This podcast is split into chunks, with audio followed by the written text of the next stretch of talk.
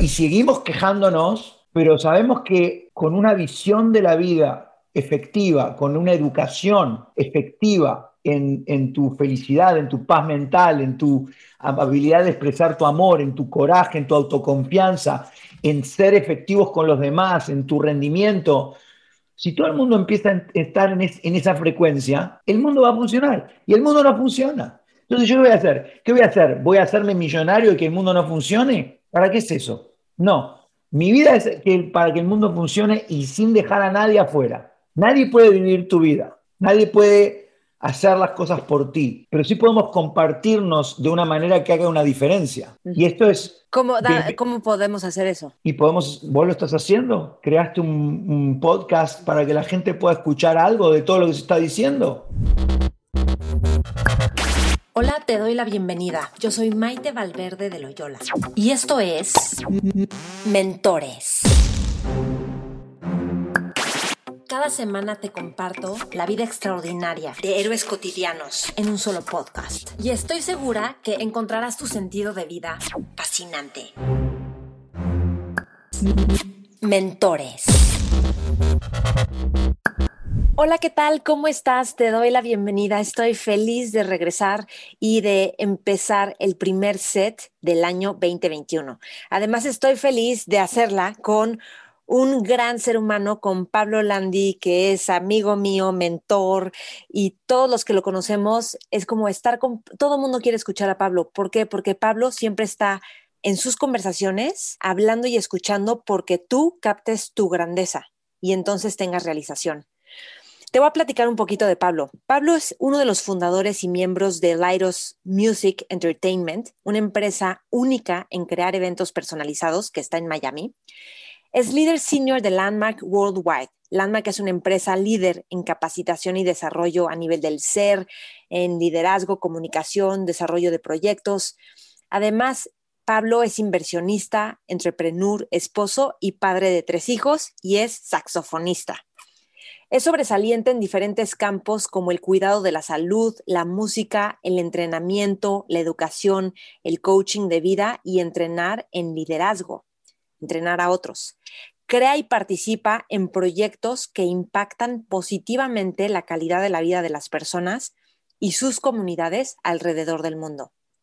Tiene una maestría en Music Therapy, eh, terapia musical, Está certificado en el US Certification Board como musicoterapeuta y también por el Advanced Brain Technologies. Tiene más de 15 años con experiencia clínica trabajando en el mundo de la medicina y ha estado en hospitales psiquiátricos, oncológicos. Y bueno, te voy a platicar un poquito de lo que vas a escuchar en esta entrevista.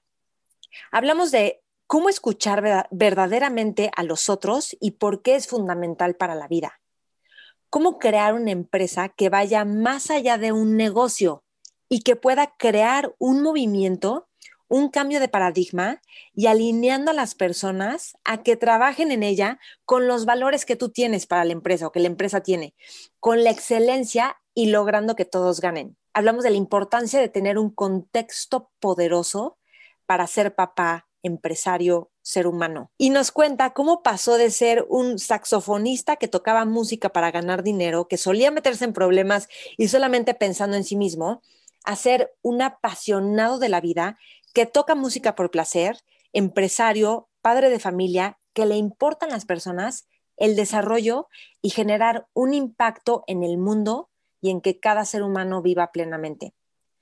A Pablo lo puedes encontrar en Facebook, Instagram, en Litus Music, o sea, litusmusic.com o en landmarkworldwide.com. Déjate llevar por lo que nos comparte Pablo y ve que se empieza a abrir para ti. Espero que disfrutes esta entrevista.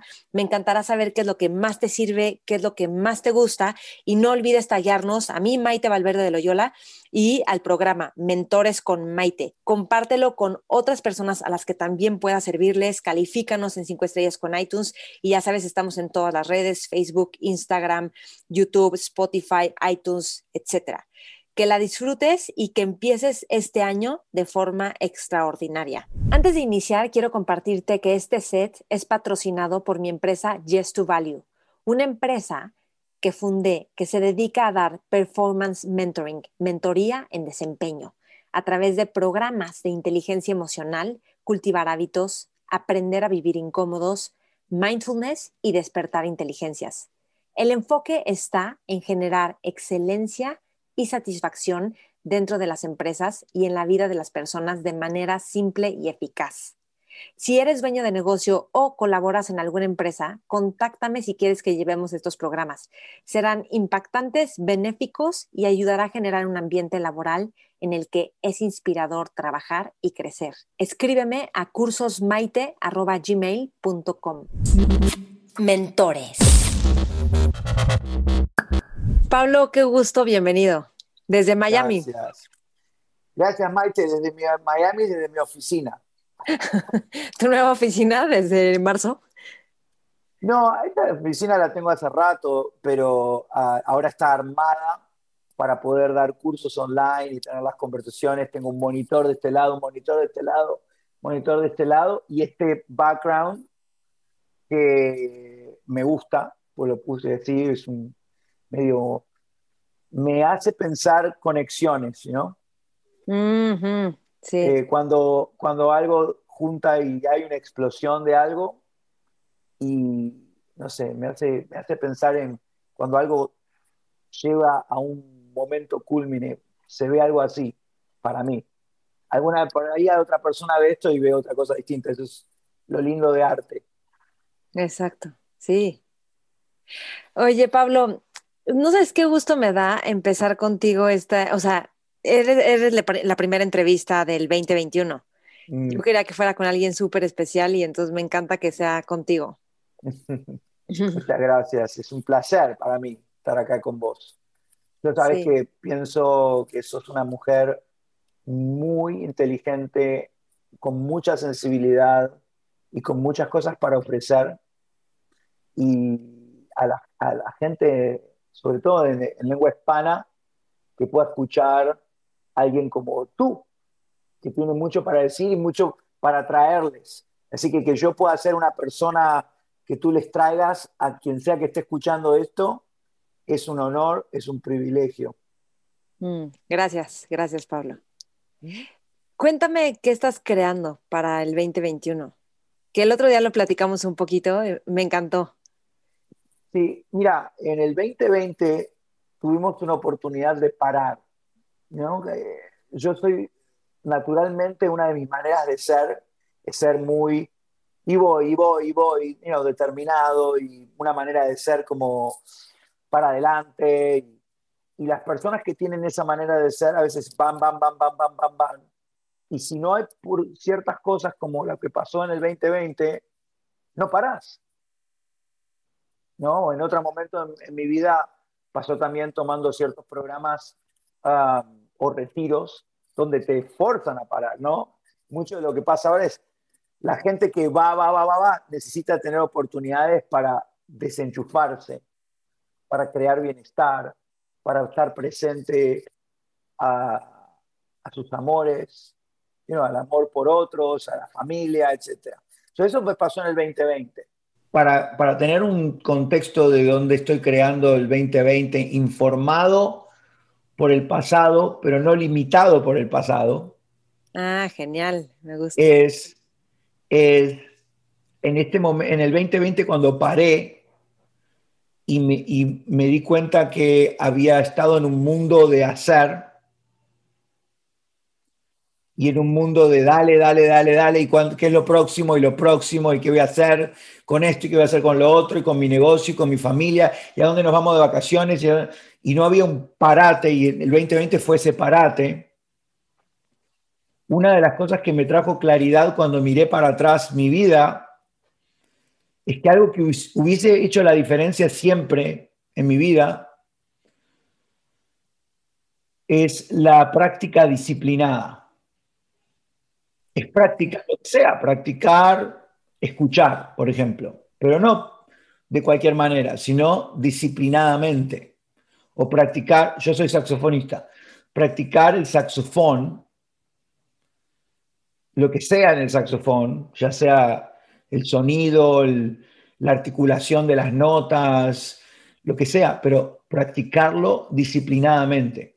Y tuve que ir a buscar el significado de la palabra practicar y de la palabra disciplinada para poder estar en el mundo de esas palabras. ¿No? Entonces, si querés te, las puedo compartir. Mm, eh, sí, venga. ¿Cuál es el significado? Lo tengo en inglés, pero lo traducimos rápida. Disciplina es un pronombre, es la práctica de entrenar gente a obedecer reglas o un código de comportamiento usando, eh, ¿cómo se dice? Punishment. ¿El castigo? Castigo para corregir la desobediencia.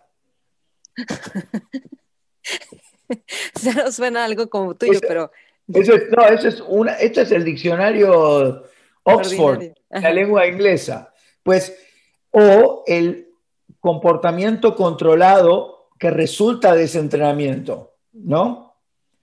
O es una actividad que, que provee entrenamiento físico o mental. Después, em, esa es la definición de disciplina.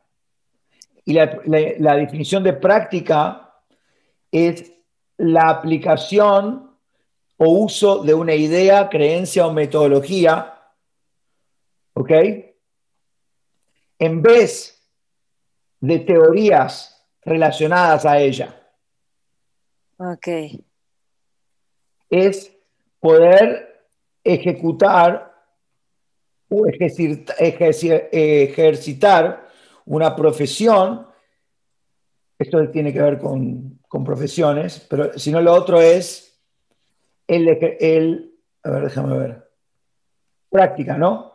Sí, el ejercicio repetitivo en el desempeño de una actividad o habilidad para poder adquirir o mantener maestría en ello. Mm.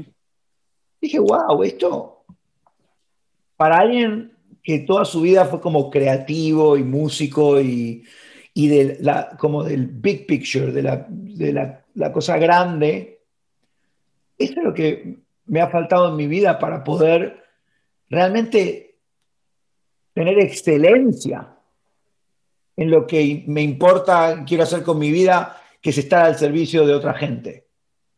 Ok. Disciplina, práctica, es práctica disciplinada. Y cuando dijiste escuchar a otros, cuéntame un poquito más de eso. Que dijiste la disciplina de escuchar a otros.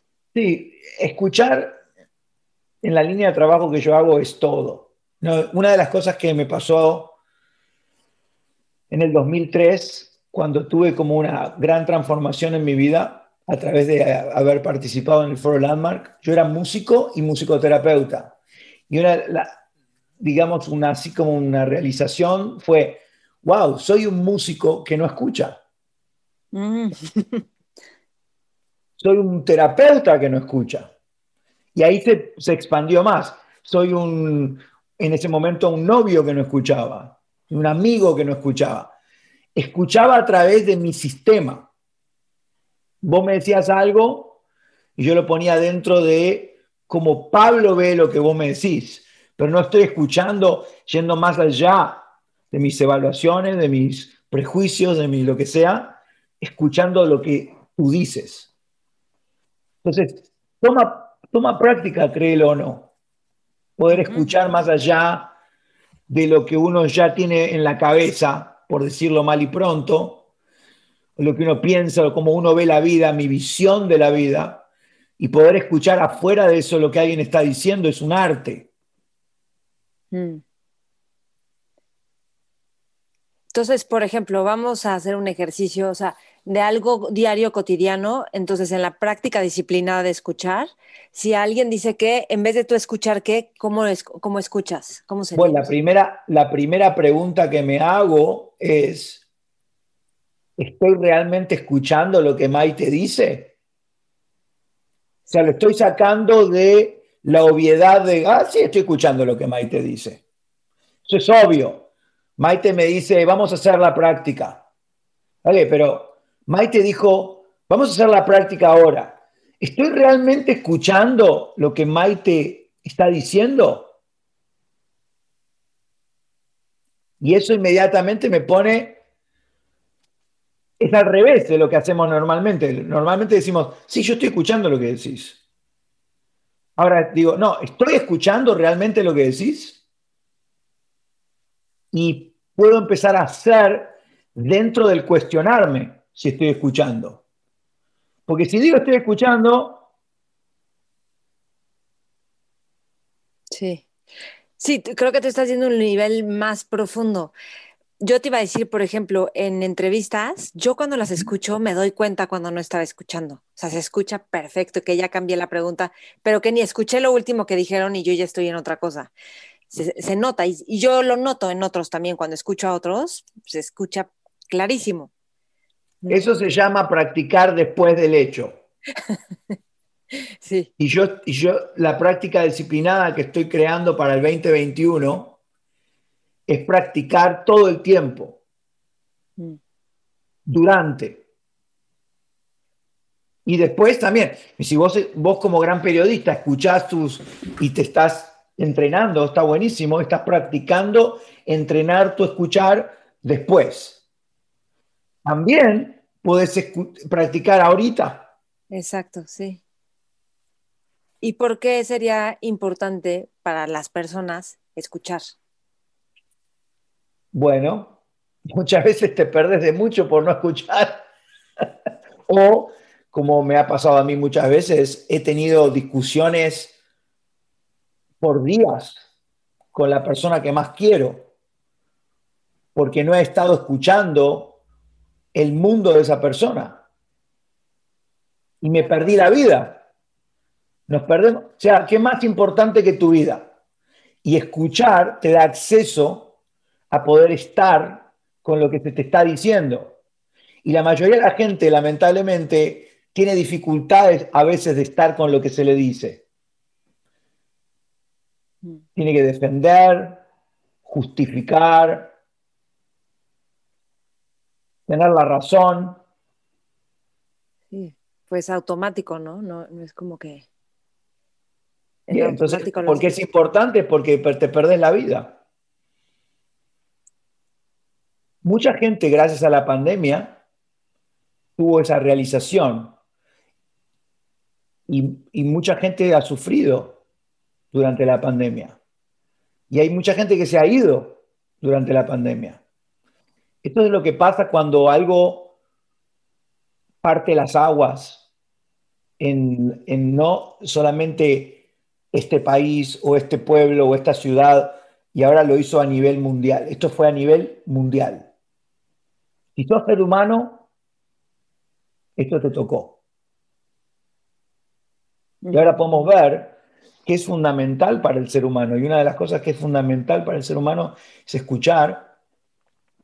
Y cuando yo miré qué me va a dar acceso a ser un buen escuchador, vamos a decirlo, o lo que sea, es practicar disciplinadamente. Sí. ¿No te puedes imaginar los latinos, lo que nos pasaría si nos volvemos disciplinados en nuestras prácticas? Hay otras culturas que son más, eh, eh, lo tienen más a nivel cultura, la práctica disciplinada. Si vos ves la, cultura asiática que tiene miles de años de civilización, ¿verdad? Nosotros somos una cultura más nueva que la europea o la asiática. Sin embargo, heredamos lo, europeo, pero somos como adolescentes europeos, algunos, y otros, mira, nativos, eh, no prestamos mucha atención a los, a los pueblos nativos, eh, que han, tenido, han sido disciplinados en muchas cosas, Sí, estaba pensando que mm, escucha, o sea, cuando alguien nos escucha y te escucha sin juicio y es súper como una experiencia gratificante, liberadora, sanadora. Y entonces, ayer yo le estaba contando a un amigo un problema no eras tú, sí, a un amigo, entonces le dije, es que pasó esto y ta, ta, ta, y como que se empezó a afligir junto conmigo, entonces le dije, no, no, no, no te aflijas conmigo, no me la compres, porque le dije, entonces yo ya empiezo a sentir que, que no te debí de haber contado porque ya estás coludiendo conmigo, no, no coludas conmigo, y me dijo, wow, gracias, sí, no, no, no, y como que nos fuimos a otro lugar, pero muchas veces empezamos a escuchar como, ay, no, sí, qué horror, pobre de ti o pobre de nosotros, o esta persona está mal, y no. Y luego cuando tenemos la experiencia de ser escuchados es genial, que ahorita vamos a entrar un poco más en eso y en todos estos entrenamientos y preparación que tú tienes. Quiero, quiero que nos cuentes, Pablo, o sea, de ser un adolescente que se robó el coche del abuelo para ir a una fiesta y perdiste la confianza de tu abuelo, de ser rebelde, de hacer lo que se te dé la gana, este, a de repente ser, bueno, y vivir de tocar el saxofón en el hospital y también tú en, bares, ¿no? O en eventos. A pasar a ser un empresario comprometido con el ser humano, que puedes hablar cualquier cosa, que si dices algo cuentan con eso. Cuéntame por cómo fue esta transición y, tener una familia, que según lo que entiendo no era como para que fueras a tener una familia y estuvieras en un matrimonio que luego... Ah, sí, definitivamente no estaban mis planes. Eh, yo creo que lo que estás hablando de, mi recorrido fue un recorrido donde mi mundo era centrado en Pablo. Era un Pablo centrista. en pasarla bien. No solamente en pasarla bien, yo era adicto a sentirme como buen argentino eh, la cosa, la cosa más grande del mundo. Yo digo argentino porque es el escuchar, si hablamos de escuchar, el escuchar que he encontrado en Miami cuando me vine a jugar ahí, de cómo se veían los argentinos en el exterior. Que yo, viviendo en Argentina, nunca sabía que se los escuchaba como, you know, arrogante, egocéntrico, ¿no? Y que en Argentina ese, ese papel lo juega el porteño el que vive en Buenos Aires como el que vive en, la Ciudad de México, ¿no? Y está el interior y está el de Buenos Aires. Eso es parte de la historia argentina, cultural argentina. Entonces cuando vine acá, pues, wow, tienen un escuchar de que los argentinos son arrogantes, se piensan en el centro del universo.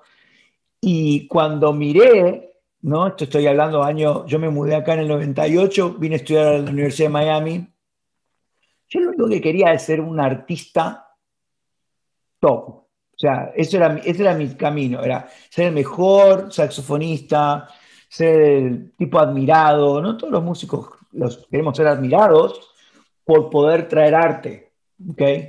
Pero es el juego de la admiración y el juego de la admiración es el juego de, de ser un hotshot, de ser un... Ese era mi juego. So, dentro de ese juego era lo que hacía lo que sea para poder salirme con la mía. O sea, cuando tenía 17 años, 18 años, robarle el, el, coche a mi abuelo o hacer una fiesta en la casa de mis abuelos cuando mis abuelos estaban de viaje y mis amigos llamaron a otros amigos que llamaron a otros amigos y de repente había 250 personas en la casa de campo de mis abuelos Y, fue un conflicto para mí, porque me di cuenta que lo había llevado a un nivel que no pude. Y cuando volví, yo tratando de salir con la mía, limpiamos con un grupo de amigos todo el lugar para que no nadie se vea. Pero mi abuelo, cuando volvió, mis abuelos, me citó en un bar y me dijo: Pablo, tú no tienes más mi confianza. Tú te aprovechaste de mi confianza y mis abuelos eran mis ídolos. So que tu ídolo, la persona que respetas, te, te, diga que tú has los has usado para tu propio beneficio, para tu propia sentirte bien, que es lo que los muy común en adolescentes, ¿no? Voy a hacer lo que quiero y se va toda la madre, como dicen en México. Sí y, poder haber captado el impacto, ese impacto me despertó, fue el principio de un despertar, de decir, o oh, la confianza que la gente te da no es por nada, tiene un valor en la vida. que te escuchen de una manera y que te confíen cosas como un auto, como una casa, lo que sea, eso es material. Pero te confíen otras cosas, ¿no? Cuando hoy por hoy mi familia me confía su vida, o la gente que estoy liderando un curso confía que yo le estoy sosteniendo las espaldas, que ellos van a transformar su vida en ese curso. Y ahora sale de tener la atención en mí y se pone la atención ahí afuera y eso te hace crecer. Ni te cuento cuando tenés un hijo. ya, no, ya no es, eh, ok, lo que yo quiero, lo que yo necesito, lo que... Ahora no, no. Ahora tenés, es físicamente real otra persona ahí. Entonces, todas esas cosas te sacan la atención, me sacaron a mí la atención en Pablo y empezaron a poner la atención acá afuera, donde la vida pasa. Y donde la vida pasa están los otros. Desde ahí es el movimiento de, ok, incluso hasta cuando estoy haciendo música, mi, mi, mi objetivo salió de cómo me sentía yo a transportar a la gente que está escuchando. Ole, sí. Y ese es el movimiento de alguien que se, deja de ser centrista, ¿no? Pero también tenemos que estar claros que la mayoría de la gente por lo general, automáticamente, como decías vos, va por la vida que somos el centro del universo. Nosotros nacimos en, una cultura donde somos el centro del universo. No es solamente argentino, lamento comunicar a la audiencia. Sí, ¿Por qué?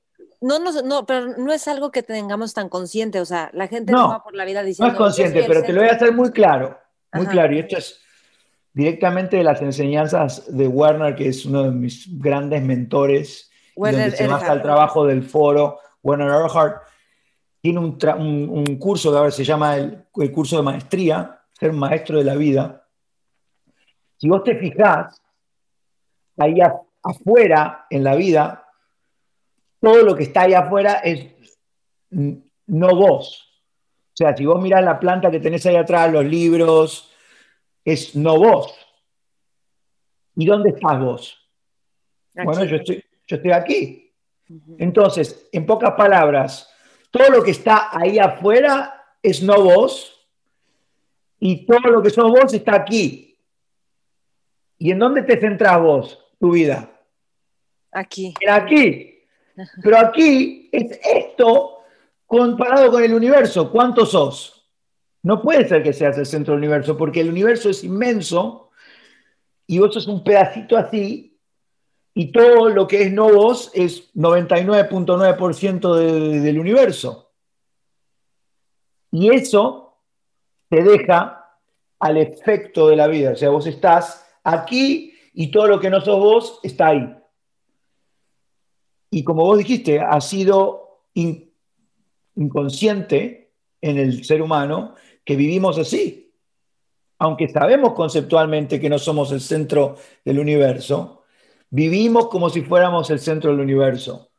Y creemos que lo que nosotros pensamos, sentimos, es lo que es. Entonces, escuchar ahí se vuelve un, instrumento impresionantemente importante de desarrollar para poder cuestionar, ¿es realmente eso lo que está diciendo, o ver, inclusamente ver, cuestionar tú lo que estás viendo. ¿Estoy viendo a Maite ahora? Wow, y el cuestionar, en la pregunta cuestionar, estoy viendo a Maite, empiezo a verte ahí donde estás. Ok, acá es donde viene el problema. Pues te haces la pregunta, ¿dónde experimento ver a Maite? o en este caso los escuchantes, ¿dónde, experimentan escuchar a Pablo? Y si se dejan las teorías y los conceptos de lado y simplemente se preguntan y están con la pregunta, va a ser obvio que donde ven a algún objeto o una persona, es ahí donde la persona está. Entonces se vuelve un problema. ¿Cómo voy a ver a Maite ahí donde Maite está es donde yo no estoy. ¿Cómo puedo verte donde yo no estoy? Y la única manera de, resolver ese rompecabezas es creando una nueva dimensión que se llama acá afuera. Acá afuera, tal vez acá afuera es donde se encuentra el ser. No es metido dentro de este sobre. Tal vez acá afuera es donde te estoy experimentando lo que estás diciendo. Y la maestría de un de alguien que es maestro en la vida es estar, ser aquí afuera, donde la vida pasa. Ok, y esto que me parece fascinante, pero para aterrizarlo un poco para la gente y que estar acá afuera, donde la vida pasa, entonces, ¿qué, qué te da como acceso? Bueno, vivir, pero... No, la libertad de ser y de actuar y de celebrar tu amor por la vida. Ok. Y lo que sea que te das en la vida. Si no imagínate un jugador de tenis Nadal, por ejemplo. Nadal es un genio del tenis. Genio. Mm. El tipo, su pasión se reinventa constantemente y, y si vos lo ves, cada partido se da, no, no se retiene nada. Él está acá afuera, donde está la pelota, donde está el otro tipo, donde está la cancha. Él es el juego. Y si vos ves sus estadísticas, es alguien que está acá afuera en el juego. Es muy distinto estar en las gradas hablando del juego, estar en el juego. Entonces, volviendo a tu pregunta, lo que te da prácticamente es poder tener la libertad de ser y actuar en el juego de tu vida. Sí. Que o sea, no sé cómo, pero ahorita me viene el que es como conectarte con, eh, con la creatividad. No sé si has escuchado el, el, concepto como de la inteligencia infinita o el, el, campo creativo, como que te conectas a ese field. ¿no? Sí, sí. El, e, el, problema con cualquier cosa, incluso lo que estoy hablando yo, es que si te queda a un nivel conceptual, no sirve para nada. Sí, sí, sí. Entonces volvemos a lo que dije antes. Sin disciplina, sin práctica disciplinada en cualquier cosa, tenis, eh, creatividad, eh, tocar el saxofón, sin práctica disciplinada, practicando todos los días 10 veces o lo máximo que puedas, no lo vivís en la cancha, no, no estás siendo ahí donde pasa. Sí, ok, sí, genial. Que de hecho se transforma la noción de tiempo. Mm, Yo siento que en esos espacios desaparece el tiempo, como si como si se desconectara el tiempo. Total. Y si vos le preguntás cómo le ocurre la pelota a Nadal cuando está jugando, le ocurre mucho más lenta que si Nadal me tira la pelota a mí. Yo, me cubro cuando me saca la, pelota a Nadal, ¿verdad? Incluso eh, el One Earnhardt que te comenté antes, uno de los mentores y prácticamente el que puso esta, eh, el campo de la ontología práctica al servicio de la gente en los años 70, hizo un experimento donde creó un grupo de gente. Nunca él no había manejado como por 10 años autos y creó el experimento de eh, experienciar y estudiar lo que es fundamental para el desempeño humano, poniendo un equipo de Fórmula 3, de correr un auto de carrera. Él iba a correr un auto de carrera, iba a tener un, un equipo, iban a estudiar. Y él, relata que cuando al principio empezó a andar en el auto, todo era demasiado rápido y a medida que fue más, manejando más, más, más, las curvas, los otros autos, empezaron a, hacerse más lento. Mm. Lo que te dice, obviamente, algo que decía Einstein, que el tiempo es relativo, no hay un tiempo acá afuera. Hay días que te parecen años y años que te parecen días. Pero eso me suena que esta práctica disciplinaria, eh, disciplinada se empieza a volver, o sea, te da la competencia o la habilidad de entonces que lo que asusta o lo que parece difícil se va volviendo más accesible o más fácil. Creo que cualquiera que está escuchando esta conversación puede relacionarlo con su propia experiencia de la vida. No digo que es absoluta, pero lo que, lo que suene verdad para ti, que cuando haces algo, lo practicas y lo practicas y lo practicas y lo practicas y sobre todo lo practicas de una manera disciplinada, o sea, como está diseñado que, está, que se haga, cada vez eso se forma más parte de tu autoexpresión, mm. de quién sos, en otra manera de decirlo.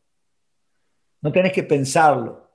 Y ahí estás en, el principio de, de, tener maestría con algo. Sí. Ok, y ahorita estoy pensando, ya tengo un montón de cosas, pero esto que dijiste de cuando estás acá afuera, porque tú, Pablo, estás allá y la planta está allá, y eso te da, o sea, es que tú desapareces, o sea, la sensación de yo tengo que algo, o la sensación de que esto me da miedo en la vida, o sea, desaparece. Y ese es el yo que seguimos eh, invirtiendo en ese yo, en esta sociedad yoísta, y nunca nadie vio ese yo. Vi mi cuerpo, vi esto, pero lo damos por sentado que existe, pero tal vez lo que estás diciendo tú es cuando hay ser, para el ser presente, no se puede explicar el ser. Cuando está la presencia del ser no se puede explicar. Pero yo te puedo explicar cuando lo que Pablo hace en sus maneras de ser, you know? ahí, ahí, cuando yo estoy ahí, te hago un ejemplo muy simple. A ver. Mi, Hace poco nos fuimos de vacaciones acá dentro de la Florida porque no queríamos viajar en el avión y nos fuimos y a mí, no sé, un par de veces por semana me da por jugar a un juego en el teléfono. ¿no? Entonces tengo que decirle a mi familia, voy a jugar por cinco minutos a este juego, golf. Golf. Entonces, hace rato que juego y me, he puesto bueno en jugar este juego y me gané, no sé, te dan como puntos, ¿no? Entonces tengo muchos puntos. Y de, un día en la vacación, Mateo me agarró el teléfono y jugó un juego que es el más caro de todos y me gastó todas las monedas del juego en un juego. Él, estaba jugando, agarró el teléfono, hizo lo que quería hacer y, y yo me enojé. Y yo conceptualmente sabía que me estaba enojando por una estupidez. ¿Por qué? Me voy a enojar con mi hijo porque me agarró el teléfono y porque me jugó el juego. Pero me enojé. Like, vengo jugando por más de un año, gano todo esto y en un momento mi hijo, ¿verdad? Me tiró todo por la ventana. Y pude ver mi manera de ser frustrado y enojado. Como por primera vez, en vez de actuarlo, me vi a mí. Y dije, ok, para un minuto, ¿estoy realmente enojado? Sí, estoy realmente enojado. ¿Por qué estás enojado? Estoy enojado porque vengo jugando hace mucho tiempo, cuando puedo, y este chico me agarra el teléfono y me, arruinó el juego. Entonces, ¿qué manera de ser estoy siendo enojado? Ok. ¿Qué puedo hacer al respecto de esto? Bueno, enojado nada, porque eso es automático. No, yo no tengo nada que ver con eso. Es como, ¿vos podés hacer que te paren de crecer las uñas? No. Te, te, que crecen solas. Enojado lo mismo. Ok, entonces le mandé un mensaje a la gente del, del jueguito y les dije, quiero que sepan que esto es lo que pasó y yo agradecería muchísimo si me devuelven todo lo que había ganado y me dan otra oportunidad y yo ahora tengo la estructura que voy a poner para que mi hijo no agarre más mi teléfono y no pueda entrar al juego. Y en dos horas me contestaron y me dieron de vuelta todos los puntos. Y nunca, y, no me, dejé de estar enojado, no solamente dejé de estar enojado, no hubo ninguna repercusión en mi hijo. Y compartiendo esto, puedo compartir a él, a otros, es de ir más allá de que es como yo digo que es. Fui más allá y creé algo que era muy, muy tonto, puede ser, pero es como una victoria chiquitita. Y practicar tener esas victorias, maestrías en tu yo, lo que vos llamaste tu yo, el acceso de estar acá afuera donde pasa la vida, no pasa en tu enojo, no pasa en lo que ni siquiera en lo que... Eh, vamos a suponer que yo le gritaba a mi hijo y mi hijo ah, lloraba y se sentía mal. Tampoco la vida pasa en su sentirse mal. ¿Sabes cómo salvaría tantas depresiones que captáramos eso y tantos ataques de ansiedad? O sea. Bueno, ahí está donde que te quiero decir que es, yo soy mi, cuando uno se usa su propio ser como laboratorio y practica, y es tan claro y simple que es estúpido lo simple que es, lo, uno lo puede compartir de una manera que le pueda abrir algo a otro. Nadie puede vivir tu vida. Nadie puede hacer las cosas por ti. Pero sí podemos compartirnos de una manera que haga una diferencia. Y esto es... ¿Cómo, ¿cómo podemos hacer eso? Y podemos, vos lo estás haciendo, creaste un, un, podcast para que la gente pueda escuchar algo de todo lo que se está diciendo. Yo no le puedo decir, haga esto. O sea, yo le, ¿cuántas teorías tenemos y estrategias y eh, las cinco leyes de cómo trabajar cuatro horas en tu vida y cómo lavarte los dientes eh, haciendo la vertical? Y te pueden decir todo y cosas muy valiosas.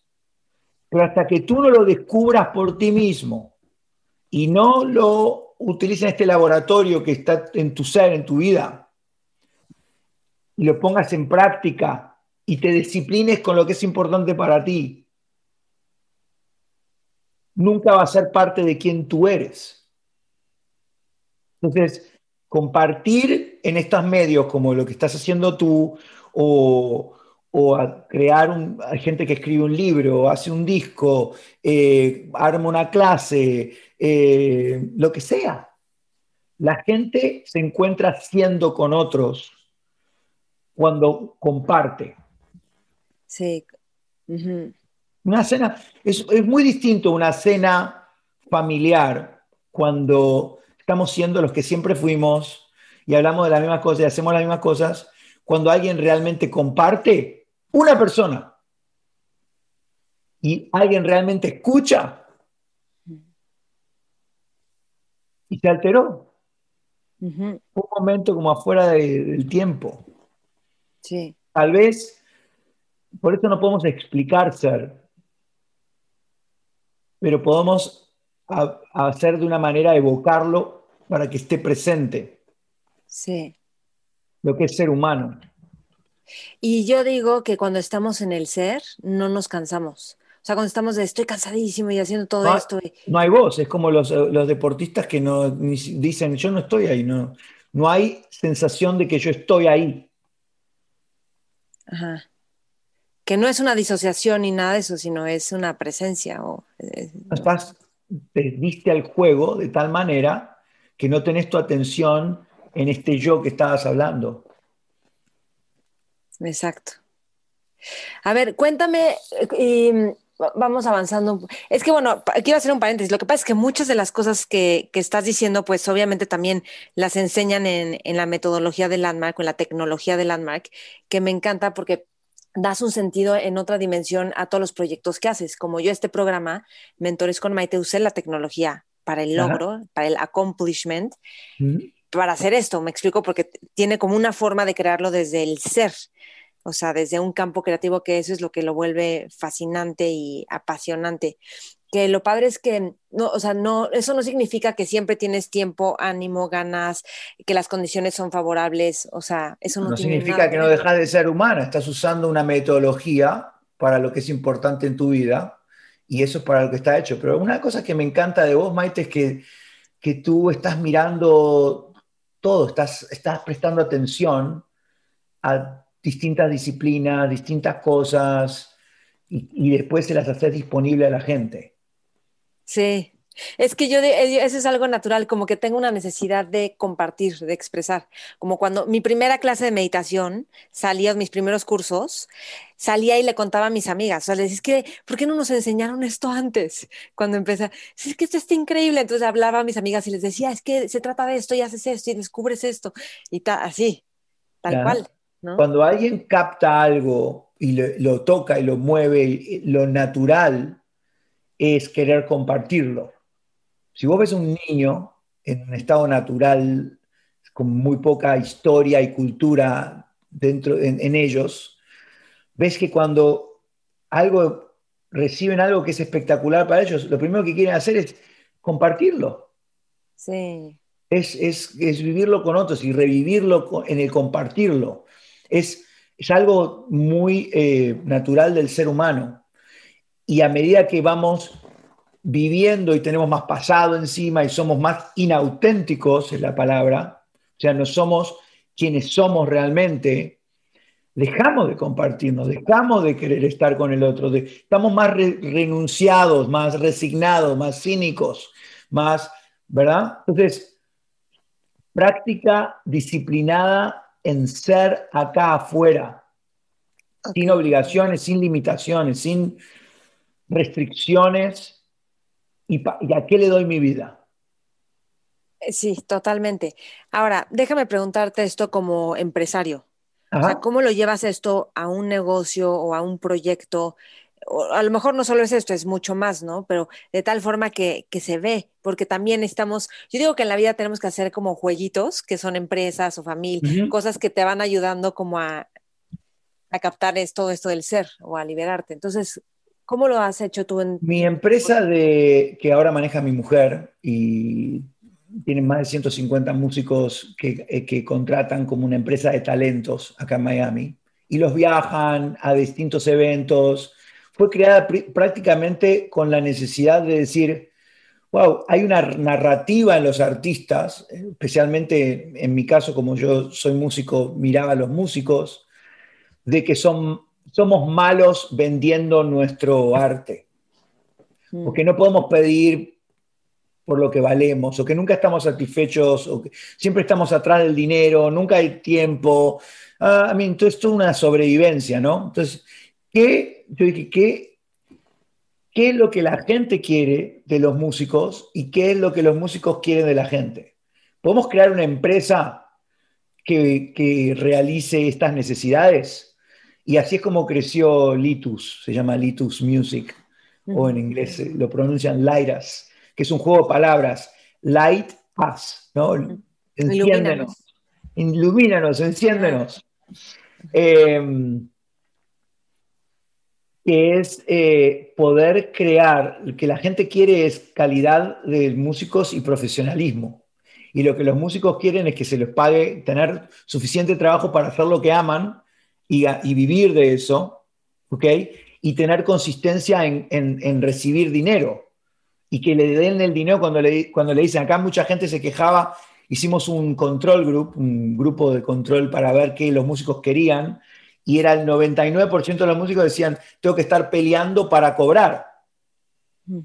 Que pasa mucho, ¿no? Te pago la semana que viene, sobre todo los restaurantes acá, los, los lugares que los contratan más barato, pero más frecuentemente.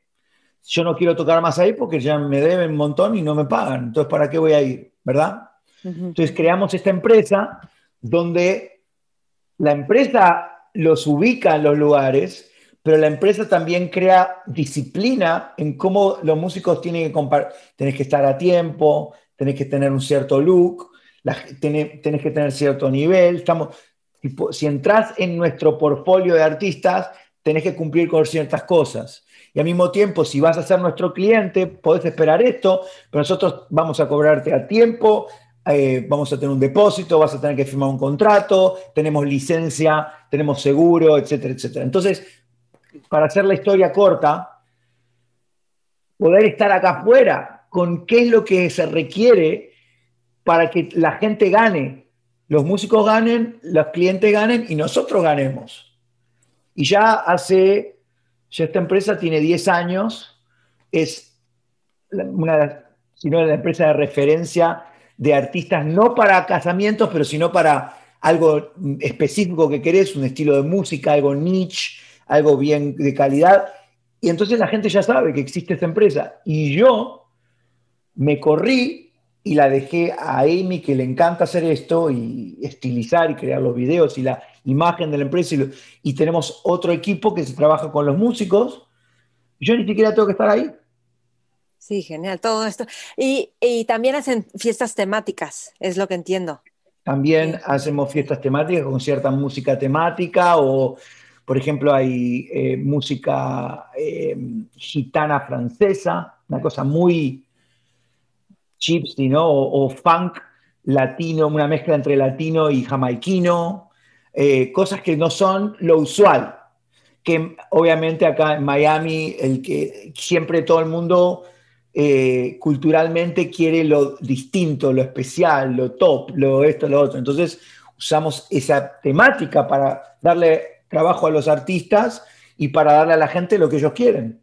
Pero qué gran forma de verlo, porque de ser, en vez de decir, somos una empresa de manejo de músicos, es otra dimensión. Y además ahí está como el nivel de excelencia. Y sí, ¿cómo, cómo metes los valores a una empresa? O sea, ¿cómo como líder de una empresa, cómo haces que permeen esos valores en la empresa y que estén presentes? Porque es una de las cosas con las que más lidian los empresarios, o sea, que toda la empresa tenga la camiseta puesta, que cumpla. A lo mejor en Estados Unidos luego sí cumple un poquito más la gente, pero en Latinoamérica o México al menos, con alguna... Mira, esta es la cosa. La cosa es que eh, las empresas están hechas por gente. Y si vos no te ocupás de la gente y que la gente ame lo que está haciendo y que, y que vea la visión de, de, la empresa como que son ellos, esa es mi visión, yo comparto esa visión, por eso soy parte de esto. Si yo no estoy en esa... Es, la empresa está hecha por gente y la gente vive en una conversación. Entonces, en la empresa, en esta empresa, que yo ahora soy un consultor, no es ni siquiera mi empresa, es, es si estamos mirando que si la gente está expresada y si la gente está viendo valor en pertenecer a esta visión. Y en la mayor caso, la, la respuesta es sí, y si no es no, son la gente que se van distanciando de la empresa y se van. ¿Ok? Pero cuanto más clara está esa conversación, más clara está la gente, está más en la presencia de por qué están ahí y qué están haciendo. Yo trabajé en un hospital de acá en Miami que tiene más de 50 mil empleados. ¿En Jacksonville o cómo se llama? Jackson Memorial. Jackson Memorial, ajá.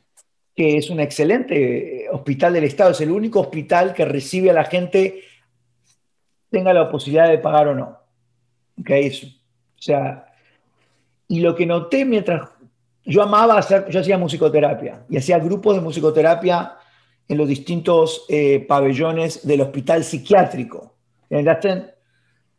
¿No? O sea, es, es, es donde la gente está a veces en un lugar de profunda oscuridad o está en sus cabezas o en sus delirios o en su adicción o lo que sea.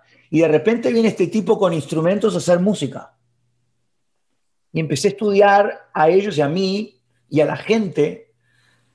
Y yo veía que los doctores y la gente que los cuidaba a los enfermos venían a hacer música. Mm. Y se ponían contentos y me venían y me decían, este es el día, este es el momento del día que más me gusta de mi trabajo.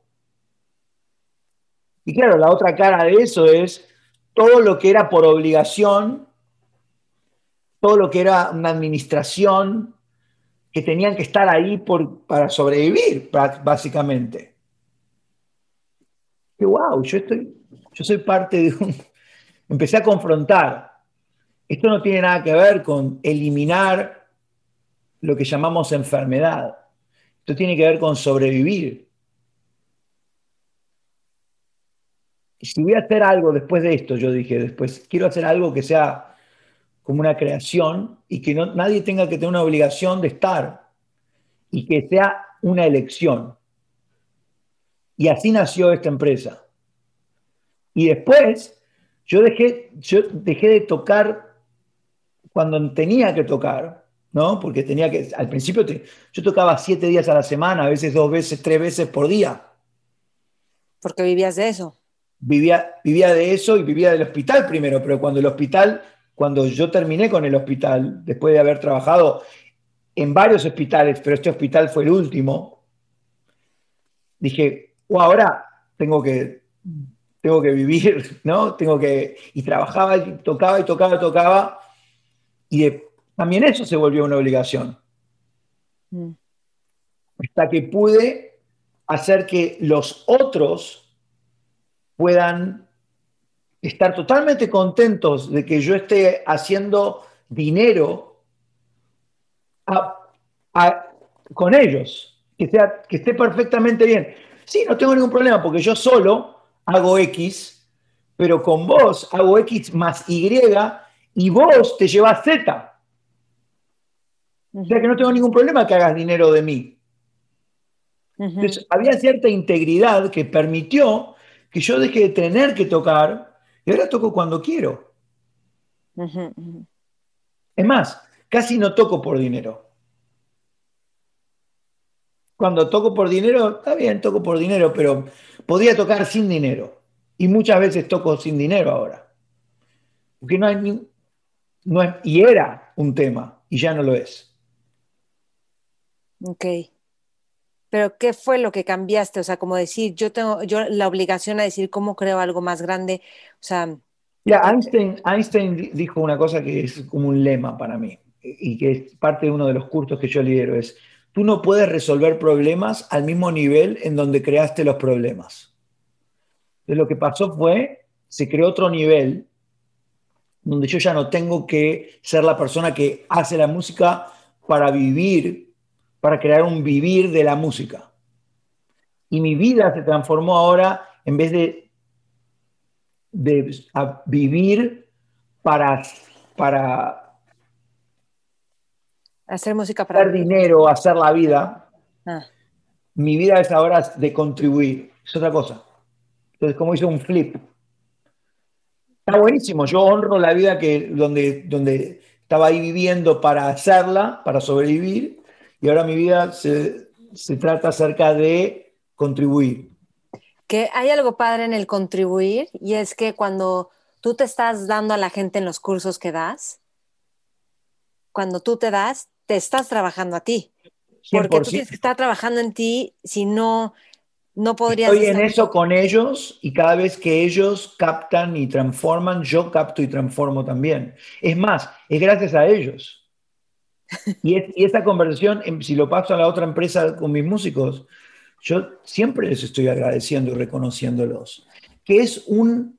No lo hago porque para usarlo para algo, como una agenda, lo hago porque está naturalmente ahí para mí en reconocer quiénes son y la gente responde cuando uno los reconoce como son. Es como la planta responde cuando le pones agua. Cuando hay reconocimiento auténtico de alguien y el trabajo que hacen y quiénes son, eh, y también entrenás al público en escuchar, ¿no? Acá en Estados Unidos cuando yo empecé a tocar era todos cócteles, está todo el mundo poniéndose, em, embriagándose mientras escuchaban la musiquita en el medio. Y ahora en Miami puedes escuchar conciertos y el centro de la atención son los músicos. Esa fue una visión. Que no hay que ir a Europa para que te escuchen. Y había en un momento, cuando yo empecé a tocar acá, era, los músicos decían, yo voy, me voy en un crucero, trabajo en un crucero, me voy a Europa, porque ahí la gente aprecia la música. Bueno, uno puede crear, entrenar a la gente a apreciar. ¿Cómo se hace eso? ¿Cómo? ¿Cómo, cómo entrenás cualquier cosa? Practicando, creando una conversación, diciendo, vamos a practicar que, la, que, que sí escuchar o vamos a practicar apreciar el arte y si empezás una narrativa, la narrativa de qué, cuáles son los beneficios de que en vez de, tener una musiquita de fondo mientras te embriagas, puedas tener un viaje en el escuchar y conectarte con lo que estás escuchando. Y si ¿qué está pasando en esta conversación ahora? Estamos presentes a una posibilidad, un mundo que venía de una manera y ahora es otro mundo y empieza con una persona. Y sigue con otra persona compartiéndola y otra, y de repente el punto de inflexión se vira y ahora... Entonces, eso le deja a la gente, y a mí me dejó, la posibilidad de crear lo que quieras con tu vida. ¿Qué, qué legado vas a hacer? ¿Qué vas a dejar acá? Está genial, sí. Y esto para cualquier profesión, porque si te escuchamos es como decir, claro, obvio en la música, mira qué bien y qué fácil, que, pero no en cualquier cosa que a cada quien le guste, ¿no? Exacto, exacto. Y gracias a Dios yo no tengo que vivir de la música, porque te digo que este año pasado, si yo solamente viviera la música, estamos en problemas. Pero eso es jugar un juego a prueba de balas. Yo me desarrollé en invertir acá en real estate en, Miami. Tienes raíces. sí, en bienes raíces, que es el... Eh, Miami, eh, la Florida es el segundo estado con más inmigración en, en Estados Unidos.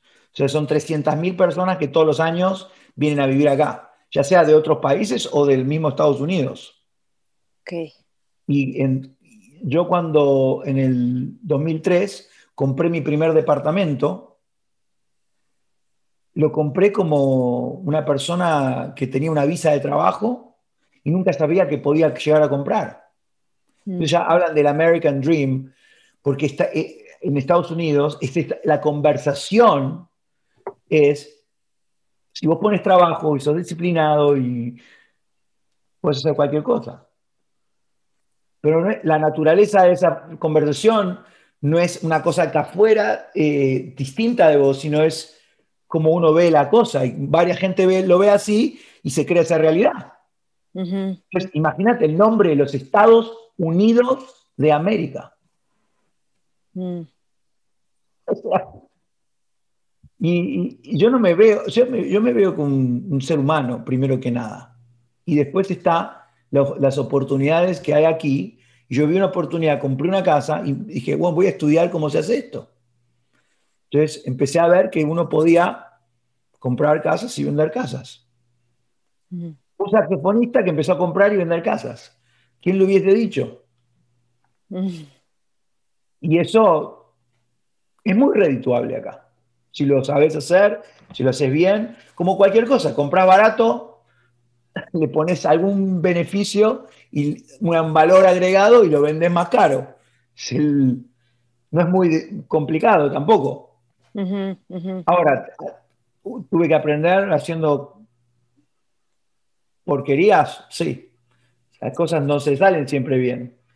Entonces, si estás en el juego, vas a aprender. Nadal ha perdido muchos partidos y campeonatos y finales. Tienes que poder estar con eso también. De acuerdo, sí. O sea, que, que, fracasar o equivocarte o lo que sea, si es que lo podemos nombrar así, no, no, no te sentencia. ¿no? Es parte de. Ni te condena. Ajá, es parte de, exacto. sí. Mejor que, sí, exacto, mejor que que, que abraces ese fracaso. Te voy a, mira, te voy a compartir algo que me pasó con una líder de Landmark, que me acuerdo que estaba en un seminario y ya había hecho todas las tareas, pero eh, la tarea de esa sesión, por más que la hice, o sea, no logré el resultado. Y entonces me acuerdo que yo estaba muy frustrada y dije, es que, o sea, jugué y todo y no logré el resultado. O sea, ¿qué voy a hacer? Y entonces, este, me dijo ella, pero es que tú que tú nada más juegas a ganar, o sea, ¿crees que jugar es solo ganar? Porque empieza la frustración de ya no voy a querer jugar, ¿no? Como que me voy a contener. Y entonces dije, claro, sí, solo quiero jugar si voy a ganar. Y eso qué juego es ese, ¿no? Porque qué aburrido. Ese es, el, ese es el juego de sobrevivir. Es el juego, y te dejan de dar ganas de jugar. Correcto. Si todo lo que estás acá es para ganar, te volvés, es, es, es, un, es una niña, un niño que no quiere jugar si no va a ganar. Y te pierdes de muchos juegos. Tenemos presidentes que se, comparte, se, comportan de esa manera, sin dar nombres. Oye, y este, te iba a decir, a ver, cuéntanos un poquito más, me encantó, ayer platicamos como de la relación, o sea, de estar casado, ¿ok? Porque muchas veces la gente está en una relación de pareja o tiene una relación de lo que sea y se siente obligado en esa relación y puede ser en tu trabajo. Y hay que hacer un cambio de contexto también y de relación con eso, porque si no se vuelve, claro, una, pues una tortura o la gente no se quiere casar, ¿no? O no quiere tener una relación estable, que está de moda. Bueno, igual siempre ha estado de moda. Parte, parte de lo automático, de lo, lo, lo común de cómo uno entra a una relación es buscando algo para uno. Si yo empiezo una relación contigo, Maite, quiero saber qué yo voy a sacar de, la relación contigo. O sea, quiero, quiero sentirme bien contigo, por ejemplo. Quiero sentirme que te admiro. Quiero em, lo que sea que yo venga a sacar de la relación. Quiero sentirme amado o que valgo o lo que sea. Si uno se mira auténticamente, honestamente, y mira cuál es el motor, ¿por qué estar en una relación? Lo más automático es de lo que yo puedo sacar de la relación. ¿Qué me va a dar la relación? ¿Qué me va a dar la relación a mí? Otra vez, es, en este caso sería Pablo centrista, ¿no? Maite centrista. El Maite centrista. Y es 99% chance de fracaso ese contexto. ¿Por qué? Porque es como el motor es lo que a mí me falta que quiero de ti o de la relación. Y es muy distinto cuando uno está en una relación así que cuando uno está en la relación con uno y va a, tener la relación con otro a contribuir, a aportar algo a esa relación. Ejemplo,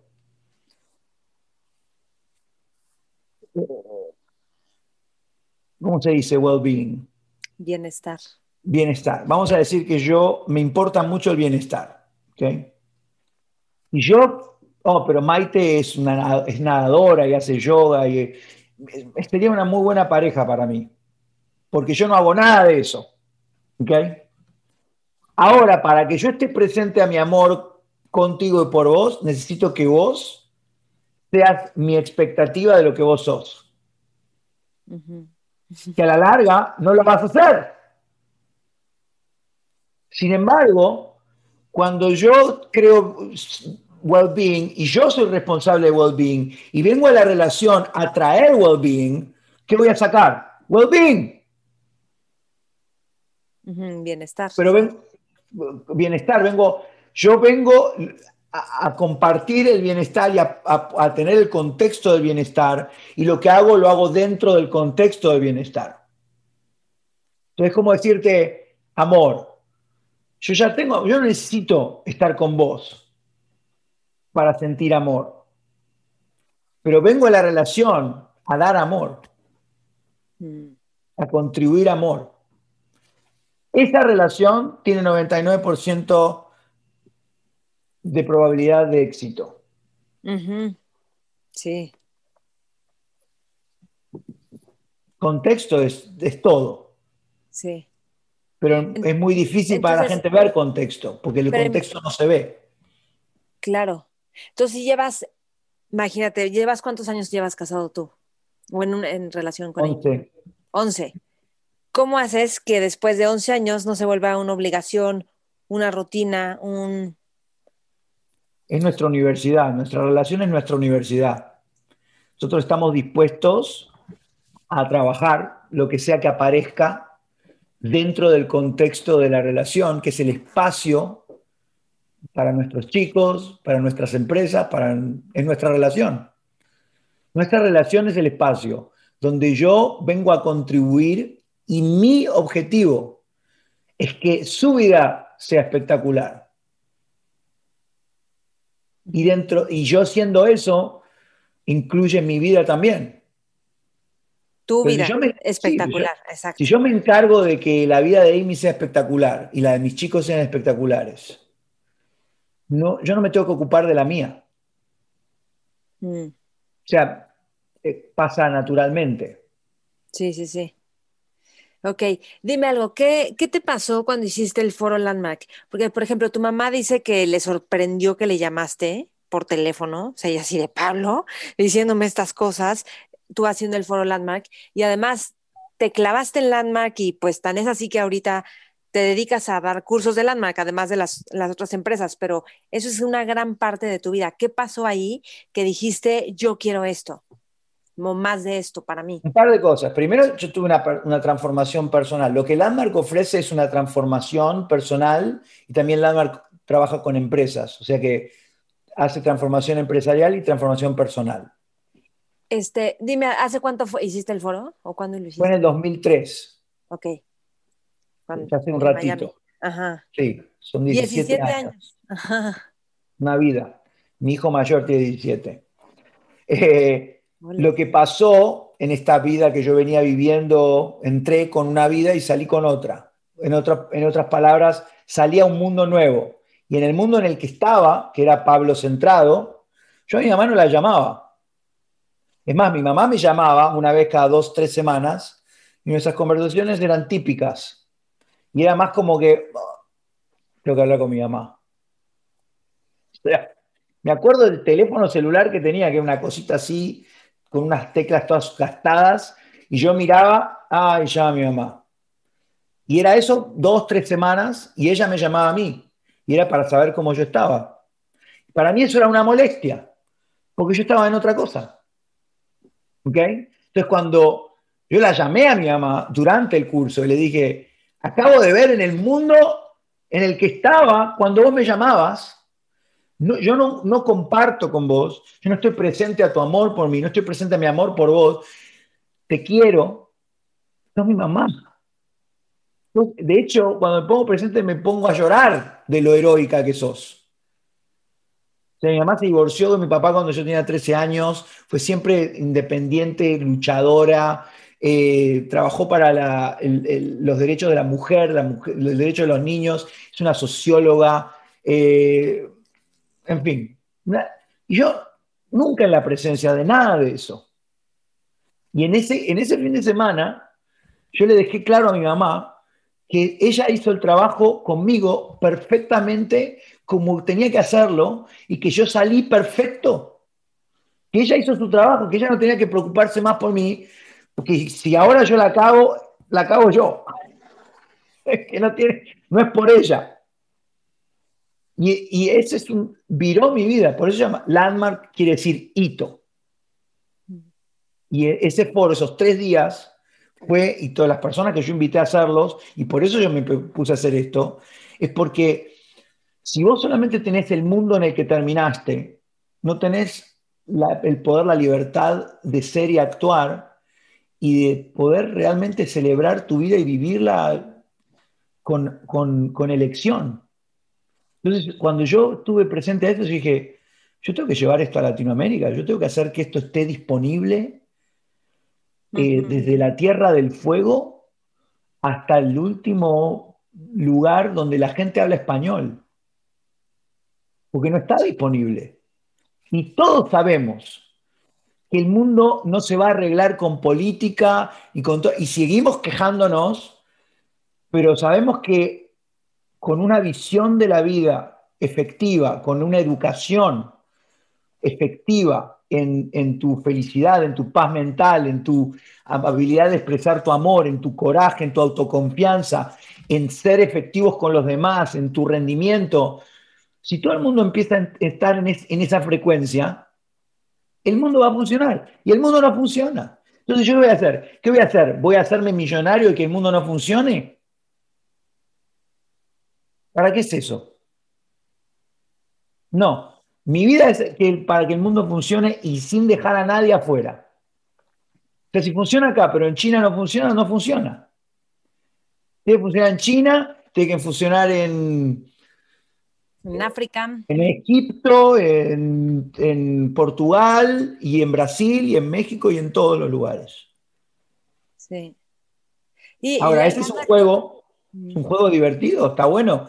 heredamos un mundo que no funciona, vamos a hacerlo funcionar a, eso le doy la vida. Exacto. Ahora, si me pedís que pelee una guerra por vos, por tu, por tu ideología, que vos tenés la razón y otra gente no tiene la razón, no, yo no voy a pelear esa guerra.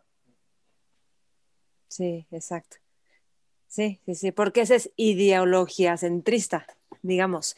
Sí, y, y, y tiene algo padre que tiene este tiene formas de tener práctica disciplinada, Landmark, o sea, a través de sus programas. Y eso es lo que es fascinante. Yo me acuerdo cuando lo hice, dije, es que yo quiero que todas mis células estén impregnadas de esta forma de, vivir y de pensar.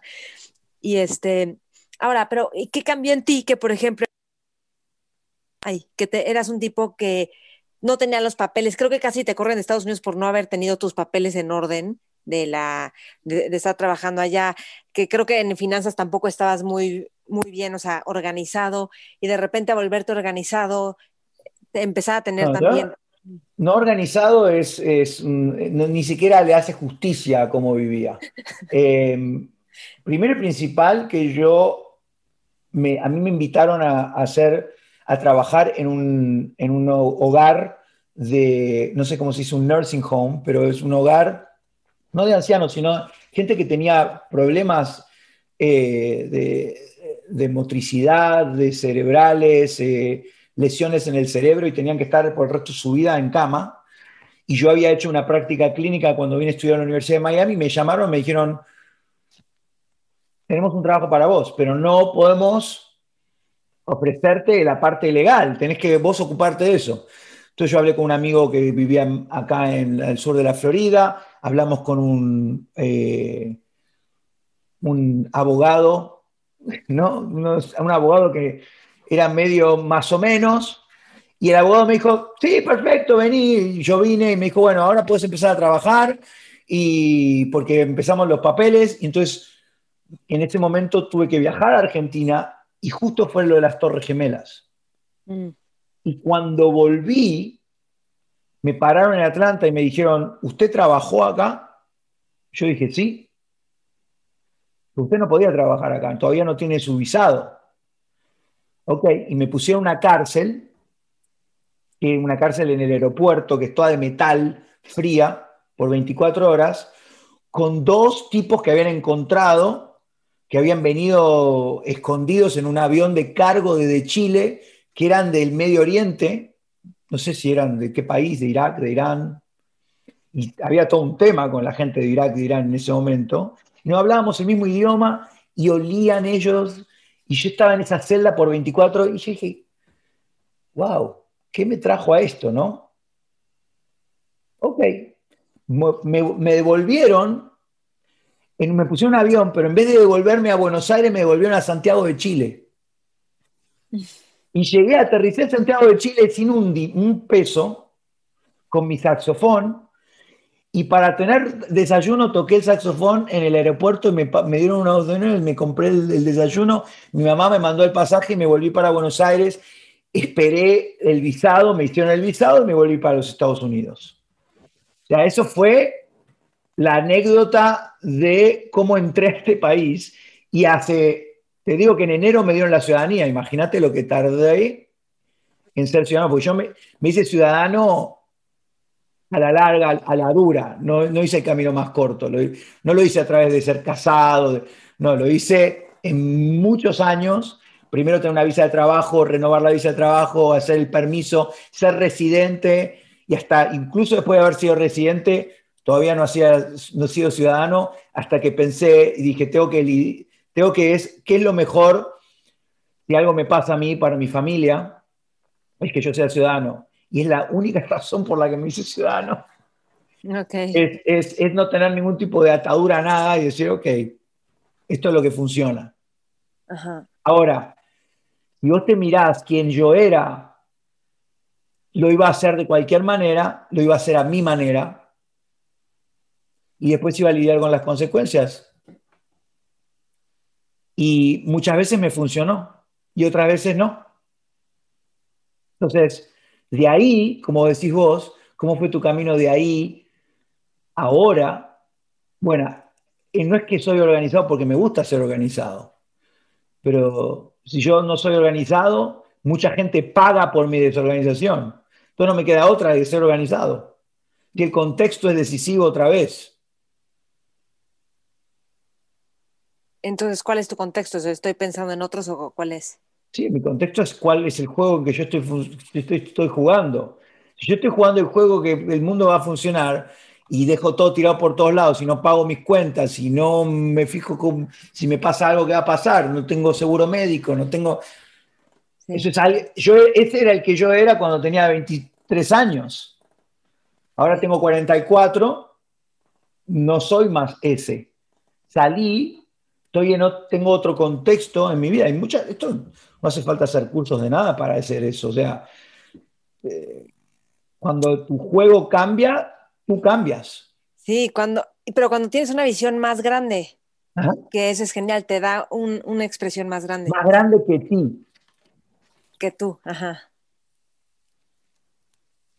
Si sos solo, solo acerca de ti, yo ni siquiera hago la cama, mira lo que te digo. ¿Qué otra visión sería algo más grande que ti, que, que uno mismo? Mi familia, mi relación, mi trabajo, mi empresa, mi país, mi comunidad, mi, mis amigos, lo que sea, Okay. que sea importante para mí.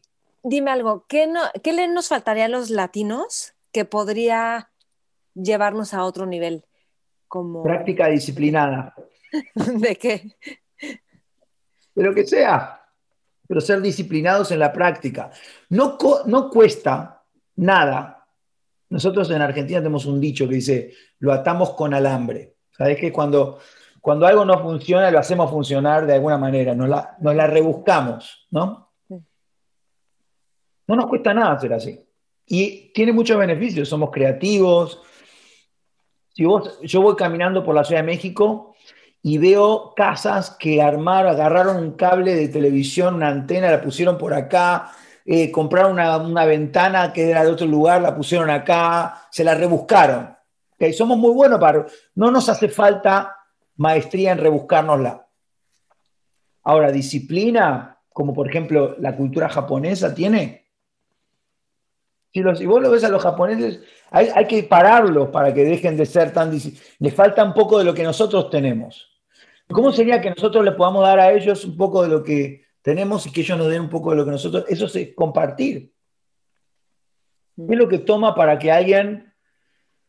Y no, no quiere decir que todos esos, las generalizaciones son siempre problemas, ¿no? Porque hay mucha gente disciplinada en Latinoamérica y que genera cosas espectaculares, pero, pero no está presente a nivel cultura. A nivel cultura nos la rebuscamos, nos la arreglamos, la hacemos como podemos y si no, no es legal, lo hacemos igual. Y a la larga, lo que no tiene una condición de entereza, se llama integridad, a la larga deja de funcionar. Es lo que estamos viendo en instituciones y en, a nivel mundial también, no solamente a nivel latinoamericano. Creo que los latinos somos, lo que haría una diferencia es que nosotros empezamos a abrazar donde no somos la mayor expresión que podemos ser y disciplinarnos en serlo y en contribuir lo que tenemos para contribuir. Por ejemplo, nuestra pasión, nuestro celebración de la vida. Imagínate, si nosotros podemos hacer al mundo disponible eso, en vez de crearnos para nosotros, lo que sería disponible en el mundo. Y tal vez nosotros podríamos hacernos disponibles de una un nuevo ser humano, un nuevo ser latino, Mm, que no tenga nada que ver con el pasado, que sea un nuevo ser. Eso es transformación. Sí, sí, sí. Sí, estaba pensando en innovación, pero sí. Eso es transformación, es, un nuevo ser para ser ser humano, un nuevo mundo para el ser humano. En este caso, un mundo pa- de- donde yo lo veo, un mundo que funcione. Y cuando eso pase, va, va- a dejar de haber inseguridad en las calles, van a dejar de haber eh, hambre, Eh, vamos a poder lidiar con cosas naturalmente, enfermedades que antes no podíamos de otra manera. Y es- esta pandemia nos, nos realmente nos, nos hizo ver todo eso. Es, wow, no es acerca de mí. Yo, yo, yo tengo que estar consciente de lo que puedo llegar, el impacto que puedo producir en los otros. Me obliga a ver qué impacto puedo tener yo en los otros. O no lo veo y voy por la vida inconsciente del impacto que tengo en los otros. Ujú. De acuerdo. Estamos en, en la puerta de una nueva era. Eso Sí. a mí me queda muy claro. Pablo, ¿ya te tienes que ir? ¿Cuá- ¿Tienes 10 minutos más? Sí, Ok. vámonos. ¿Qué te da miedo? Mm. A mí me da miedo per- eh, perderme la vida en lo que los argentinos decimos boludeces. O sea, gastarme la vida en cosas que no valgan la pena. y que muchas veces lo hago. ¿Cómo qué? Como enojarme con mi hijo, si me jugó el jueguito, mi hijo me mintió, mi hijo de los más grandes, o mi esposa no hizo algo, no se dio cuenta de algo. Y, por ejemplo, muy simple, el lunes tuvimos una, una discusión, o yo me frustré, mejor dicho, porque tenía, me ofrecí a llevar a mi hija al dentista cuando mi esposa iba a llevarla al dentista, porque mi esposa estaba liando con otra cosa. Cuando llegué al dentista no era el, el appointment, eh, o sea, no tenía dentista hoy, ese día. Se había equivocado. Y después cuando volvimos, pues no lo completamos. Y me gasté medio día en estar enojado. Mm. Mi miedo es es que todos esos momentitos que estoy gastando, al final del día voy a mirar para atrás y voy a decir, wow, me gasté, no sé, tres años de mi vida en estar enojado. ¿Para qué? Pero es un miedo, yo capto que es un miedo y que probablemente eh, la práctica disciplinada de, estar, no es no estar enojado, es estar libre de estar enojado y, y eso es lo que está en el momento, en, vez de tratar de arreglarlo. Conceptualmente lo capto, pero en el momento toma maestría y práctica disciplinada, salirse de, eso, poder soltarlo y ir por la vida que no soy mi enojo. Mm. Hoy tengo enojo, no soy mi enojo. Exacto, sí. Genial. ¿Cuál es tu relación con el dinero? Mi mm. relación con el dinero es eh, crearlo para poder hacer lo que quiero con eso y que nunca sea una justificación para nada. Ok. ¿Tienes alguna práctica diaria que te sirva, a lo mejor alguna práctica espiritual o... Eh, bueno, mañana meditamos con mi mujer juntos. Esa, nos gusta hacer cosas en el durante el día juntos o en la semana y después otras cosas que son separadas. Entonces, a la mañana meditamos por, por lo menos 10, 15 minutos. Después hay una o dos veces por semana hacemos una clase de gimnasia juntos. Eso me centra. Pero lo que más a mí me saca de, de mi mundo pablista es tocar el saxofón, hacer música. Vale. Me transporta y cuando lidero programas es como hacer música para mí. Em, yo no estoy, no, estoy envuelto en eso ahí. Algo está pasando otra vez y la gente está siendo transportada a otro mundo y amo transportar a gente a otros mundos de posibilidad. Vale. Dime algo, ¿por qué haces fasting o ayunos? Sé uh, que de repente haces. Pues soy el laboratorio de mi fisicalidad también, así como soy el laboratorio de mi ser, soy el laboratorio de mi fisicalidad y experimento con mi cuerpo y se han encontrado cantidad de beneficios acerca del ayuno por miles de años en culturas hindúes y asiáticas y en mi familia hay tendencia de la diabetes y hace unos años empezó a tener, empecé a tener una tendencia prediabética y a partir de los ayunos y de la regulación, estoy revirtiendo esa tendencia. Estoy haciendo que mis genes no tengan que ser eh, disparados para llevarme a ese lugar que lleva a enfermedad del corazón, a que empiecen a fallar tus órganos. No, yo quiero vivir mucho y bien. Sí. Oye, ¿y qué haces? O sea, ¿ayuno seco o nada más de líquidos? ¿Cuántas horas cada cuándo? Generalmente es con líquidos y generalmente es 24 horas. A veces hago intermitente, que es menos. he llegado a hacer de 48 horas. Me habían propuesto 5 días el otro día, pero hasta ahí todavía no me llega. Ok. ok.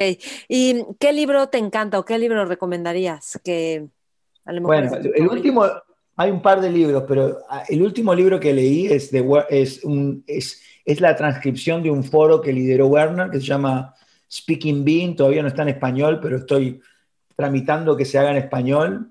Si la, traducción sería hablando siendo, hablando siendo. Y después ¿Qué es, ¿Qué es lo que más te gustó de ese libro?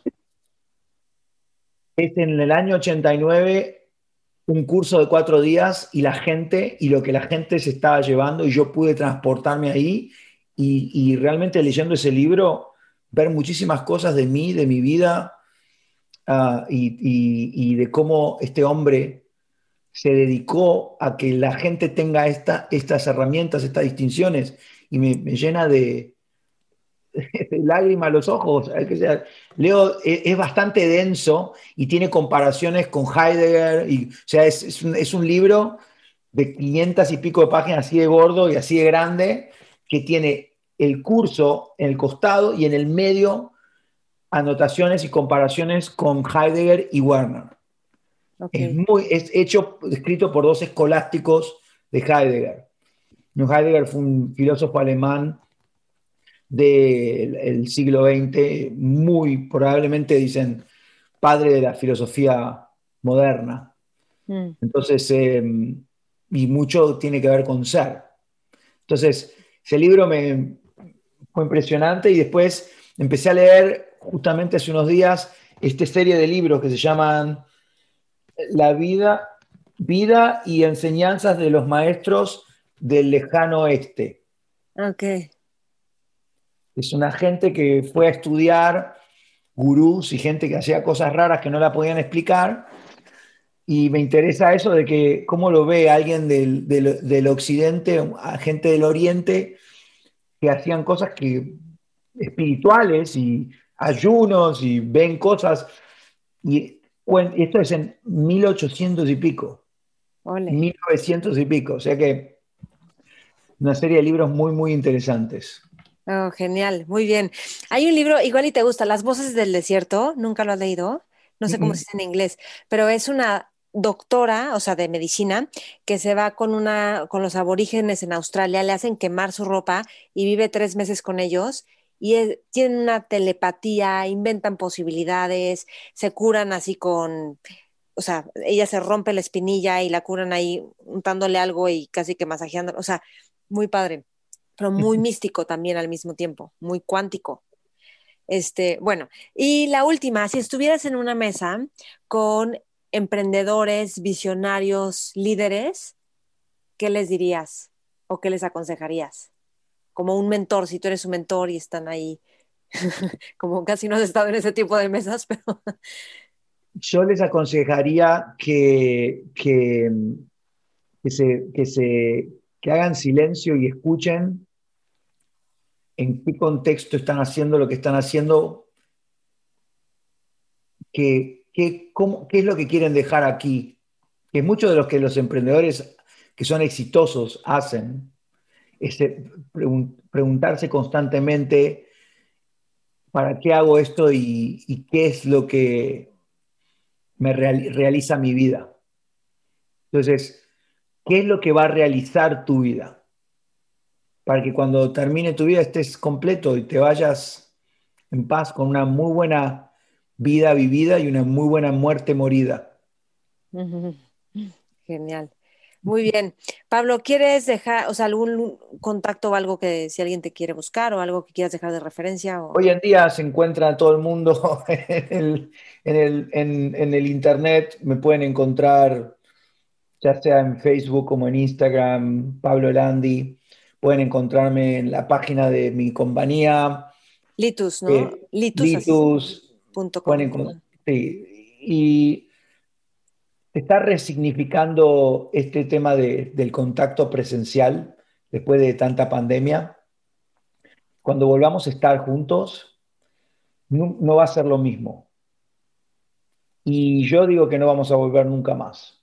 O sea que cuando estemos escuchando música o haciendo un curso con 100 personas, es un lujo, es un privilegio, es una oportunidad. Cuando vamos a escuchar un concierto, cuando vamos al parque, cuando hay un, hay un, quiero dejarlos con un dicho de un, creo que era un padre católico, monje católico que llamaba Merton, ¿no? Y lo voy a traducir porque está en inglés, pero en, Louisville, que es un lugar en Kentucky, creo. Louisville, Kentucky, creo que es en Kentucky, en fin. Es en, la esquina de la 4 y Walnut, la calle Walnut, en el centro del distrito de compras. De repente estuve sobrebordado con la realización de que amo a toda esta gente, que ellos son míos y que yo soy de ellos, y que no puedo ser un extraño y que no podemos ser un extraño entre nosotros, ¿no? Como que si somos totalmente extraños no podemos hacer eso más. Es como ir caminando por un por un sueño de separación, de autoaislamiento en un mundo, de, renunciar, de resignar nuestra completud. Y salir de este sueño con este sentido de liberación eh, fue tan una satisfacción, una alegría, que casi me pongo a reír bien fuerte en el medio de este lugar. Tengo una inmensa alegría de ser un, ser humano, un hombre, un miembro de la raza donde Dios mismo se encarnó. Y si nuestras tristezas y estupideces en la condición humana pueden distraerme, ahora me, doy cuenta es todo lo que es, soy quien yo soy. Soy yo, soy ustedes, y ustedes soy yo. Todo el mundo podría ver eso, pero no se puede explicar.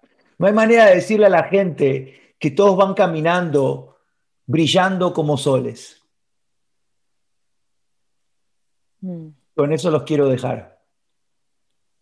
Gracias, Pablo, qué gusto. El gusto es mío.